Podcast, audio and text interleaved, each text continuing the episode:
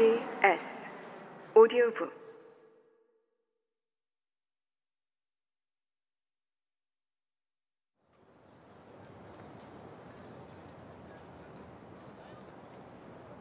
이 큰 길은 런던시의 북쪽과 서쪽을 연결하는 대동맥 가운데 하나였다.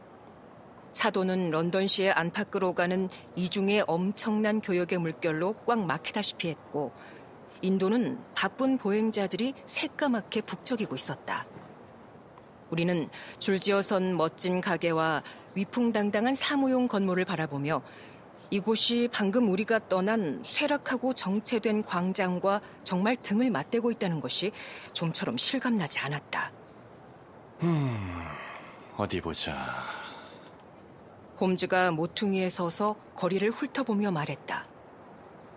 이 건물들을 순서대로 기억해두고 싶어.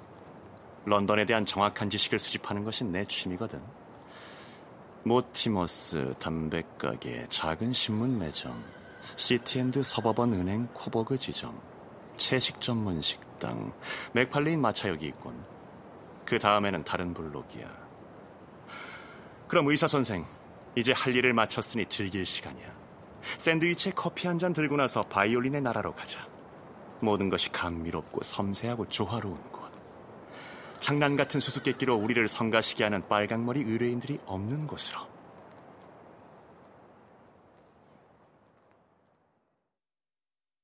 내 친구는 정열적인 음악가였다. 아주 솜씨 좋은 연주자였을 뿐만 아니라 보통이 넘는 실력을 지닌 작곡가이기도 했다. 오후 내내 그는 1층 특별석에 앉아 그지없는 행복감에 휩싸인 채 음악에 맞추어 길고 가는 손가락을 살살 까닥거렸다.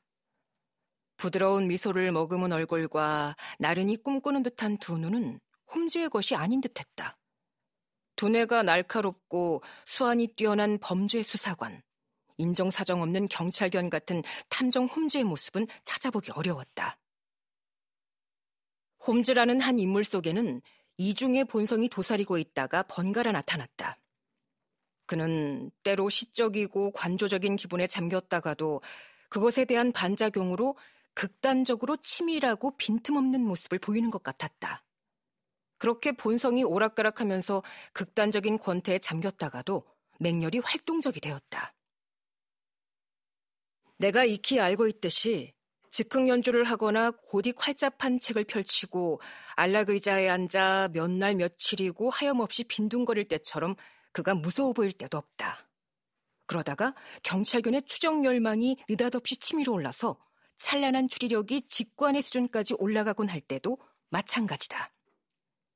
그의 추리 방법을 모르는 사람은 그가 뭐든 신통하게 알아맞히는 것을 보고 인간이 어떻게 그럴 수 있느냐고 불신의 눈초리를 던질 정도다. 그날 오후 세인트 제임스 홀에서 그가 그토록 음악에 심취해 있는 것을 보고 있자니 그가 사냥하려고 하는 사람들에게 곧 재앙이 닥칠 거라는 예감이 들었다. 의사 선생, 자네는 집에 가고 싶을 거야. 연주회장을 나설 때 그가 말했다. 그래, 그러는 게 좋겠어. 나는 할 일이 좀 있어. 몇 시간 걸릴 거야. 이번 코버그 광장 사건은 심각하거든. 왜? 놈들이 커다란 범죄를 꾀하고 있으니까. 어느 모로 보나 이 범죄를 막아야 할 때가 무르익었어. 그런데 하필이면 오늘이 토요일이라서 일이 좀 성가셔. 자네가 오늘 밤 나를 좀 도와주었으면 좋겠어. 몇 시에? 10시쯤. 10시에 베이커 스트리트로 갈게. 좋아. 그런데 의사 선생. 좀 위험할지도 모르니까 모쪼록 자네 군용 권총을 가져오는 게 좋겠어. 홈즈는 손을 흔들고 돌아서서 눈 깜짝할 사이에 인파 속으로 사라졌다. 나는 주변 사람들에 비해 내가 더 멍청할 리는 없다고 믿는데 홈즈를 대할 때면 늘 멍청하다는 기분에 사로잡혔다. 오늘도 나는 그가 들은 것을 똑같이 들었고 그가 본 것을 보았다. 그런데 그의 말을 들어보면 그는 일어난 일만이 아니라 장차 일어날 일까지 꿰뚫어 본 것이 분명하다. 하지만 내게는 모든 게 여전히 뒤죽박죽이고 기괴하기만 했다.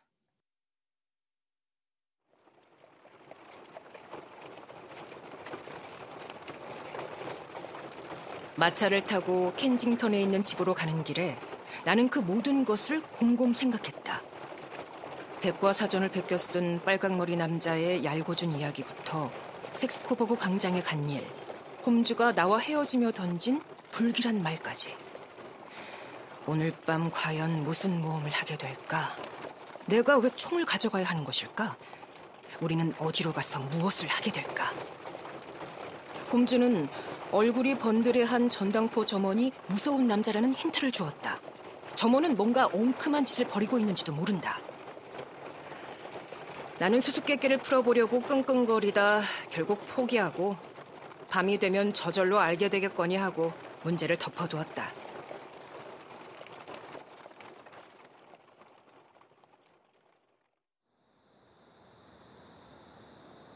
내가 집을 떠난 것은 9시 15분이었다.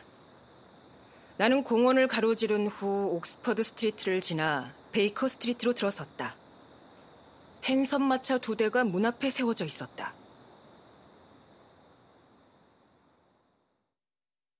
집안에 들어서자 2층에서 말소리가 들려왔다. 그의 방 안에 들어가 보니 홈즈가 두 명의 남자와 열띤 대화를 나누고 있었다. 한 명은 내가 알고 있는 경찰인 피터 존스였다. 다른 한 명은 큰 키에 홀쭉하고 우울한 표정의 남자였는데 자르르 윤이 흐르는 모자에 중압감을 줄 만큼 단정한 프로코트를 입고 있었다.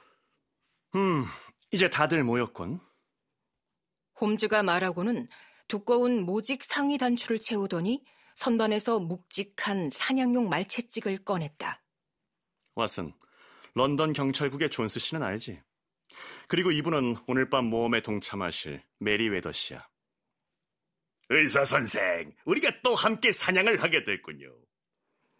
존스가 특유의 우쭐하는 태도로 말했다. 우리 홈즈 씨는 추적하는 일이라면 정말 기가 막혀요. 사냥감 모는 걸 도와줄 늙은 사냥개 한 마리만 있으면 될 정도죠. 우리가 쫓아가서 고작 기러기나 잡는 게 아닌가 모르겠소. 메리웨더 씨가 침울하게 말했다. 홈즈 씨라면 단단히 믿어도 좋아요. 경찰이 큰 소리를 쳤다. 홈즈 씨에겐 자기만의 방식이 있는데 이런 말을 하면 실례가 될지 모르지만 그 방식이 좀 지나치게 이론적이고 공상적이긴 해도 홈즈 씨는 탐정 소질을 타고난 사람이랍니다. 숄토 살해와 아그라 보물 사건 때처럼 한두 번은 경찰을 능가한 적도 있다니까요. 아, 존스 씨. 그렇다면 문제가 없겠군요. 낯선 사람이 경의를 표하며 말했다. 하지만 나는 러버를 하지 못해 유감이요.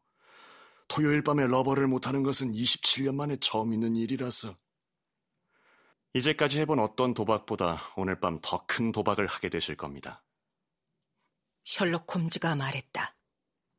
메리웨더 씨에게는 판돈이 줄잡아 3만 파운드는 걸렸고 존스 형사에게는 체포하고 싶은 인물이 걸렸죠.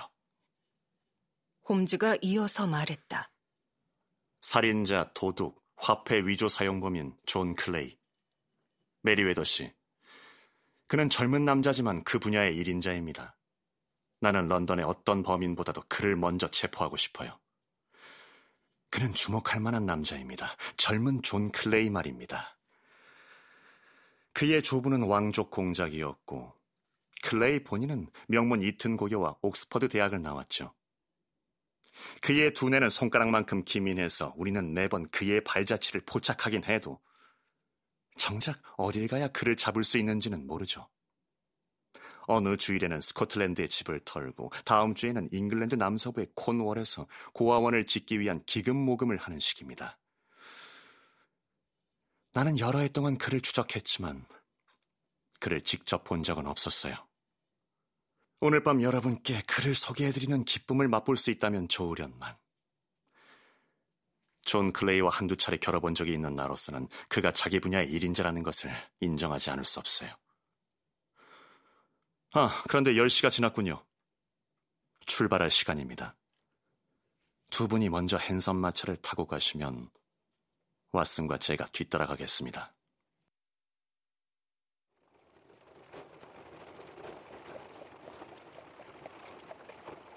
오래 마차를 타고 가는 동안 셜록 홈즈는 그다지 말이 없이 의자에 등을 기댄 채 오후에 들었던 가락을 흥얼거렸다.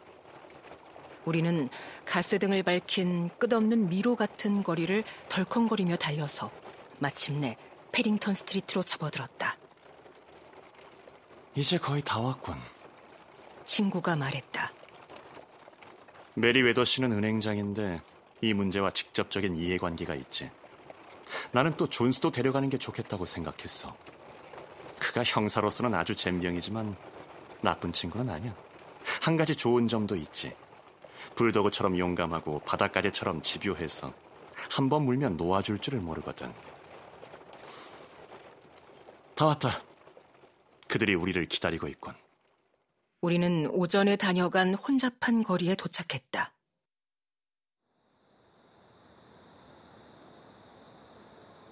마차를 돌려보내고 메리에더 씨가 이끄는 대로 좁은 통로를 내려간 우리는 그가 열어준 연문으로 들어갔다. 안에는 작은 복도가 있었고 그 끝에 육중한 철문이 가로막고 있었다.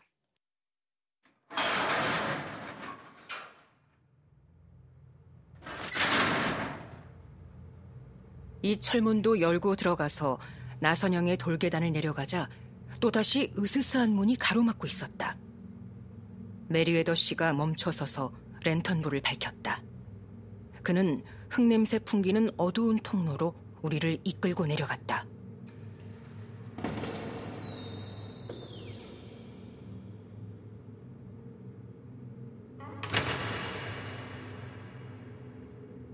세 번째 문을 열고 거대한 지하 금고실로 들어가니 나무 궤짝과 육중한 상자가 사방에 수북이 쌓여 있었다.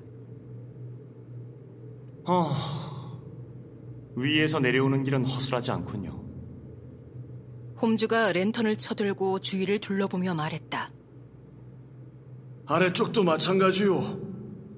메리웨더 씨가 바닥에 줄지어 깐 판석을 지팡이로 두드리다가 깜짝 놀라서 고개를 들고 말했다. 아니 맙소사, 텅 비어 있는 소리가 나잖아. 제발 조용히 좀 해주세요. 홈즈가 모질게 말했다. 이래서야 이번 원정에 성공할 수 있겠어요? 제발 방해하지 마시고 저 상자 가운데 아무데나 앉아 계십시오. 근엄한 메리에더 씨는 기분이 팍 상한 얼굴로 괴짝에 웅크리고 앉았다. 이때 홈즈는 바닥에 무릎을 꿇고서 랜턴과 돋보기를 들고 판석에 금이 간 데가 있는지 꼼꼼히 살펴보기 시작했다. 몇 초 만에 만족스러운 결과를 얻은 그는 다시 벌떡 일어나 돋보기를 주머니에 집어넣고 말했다.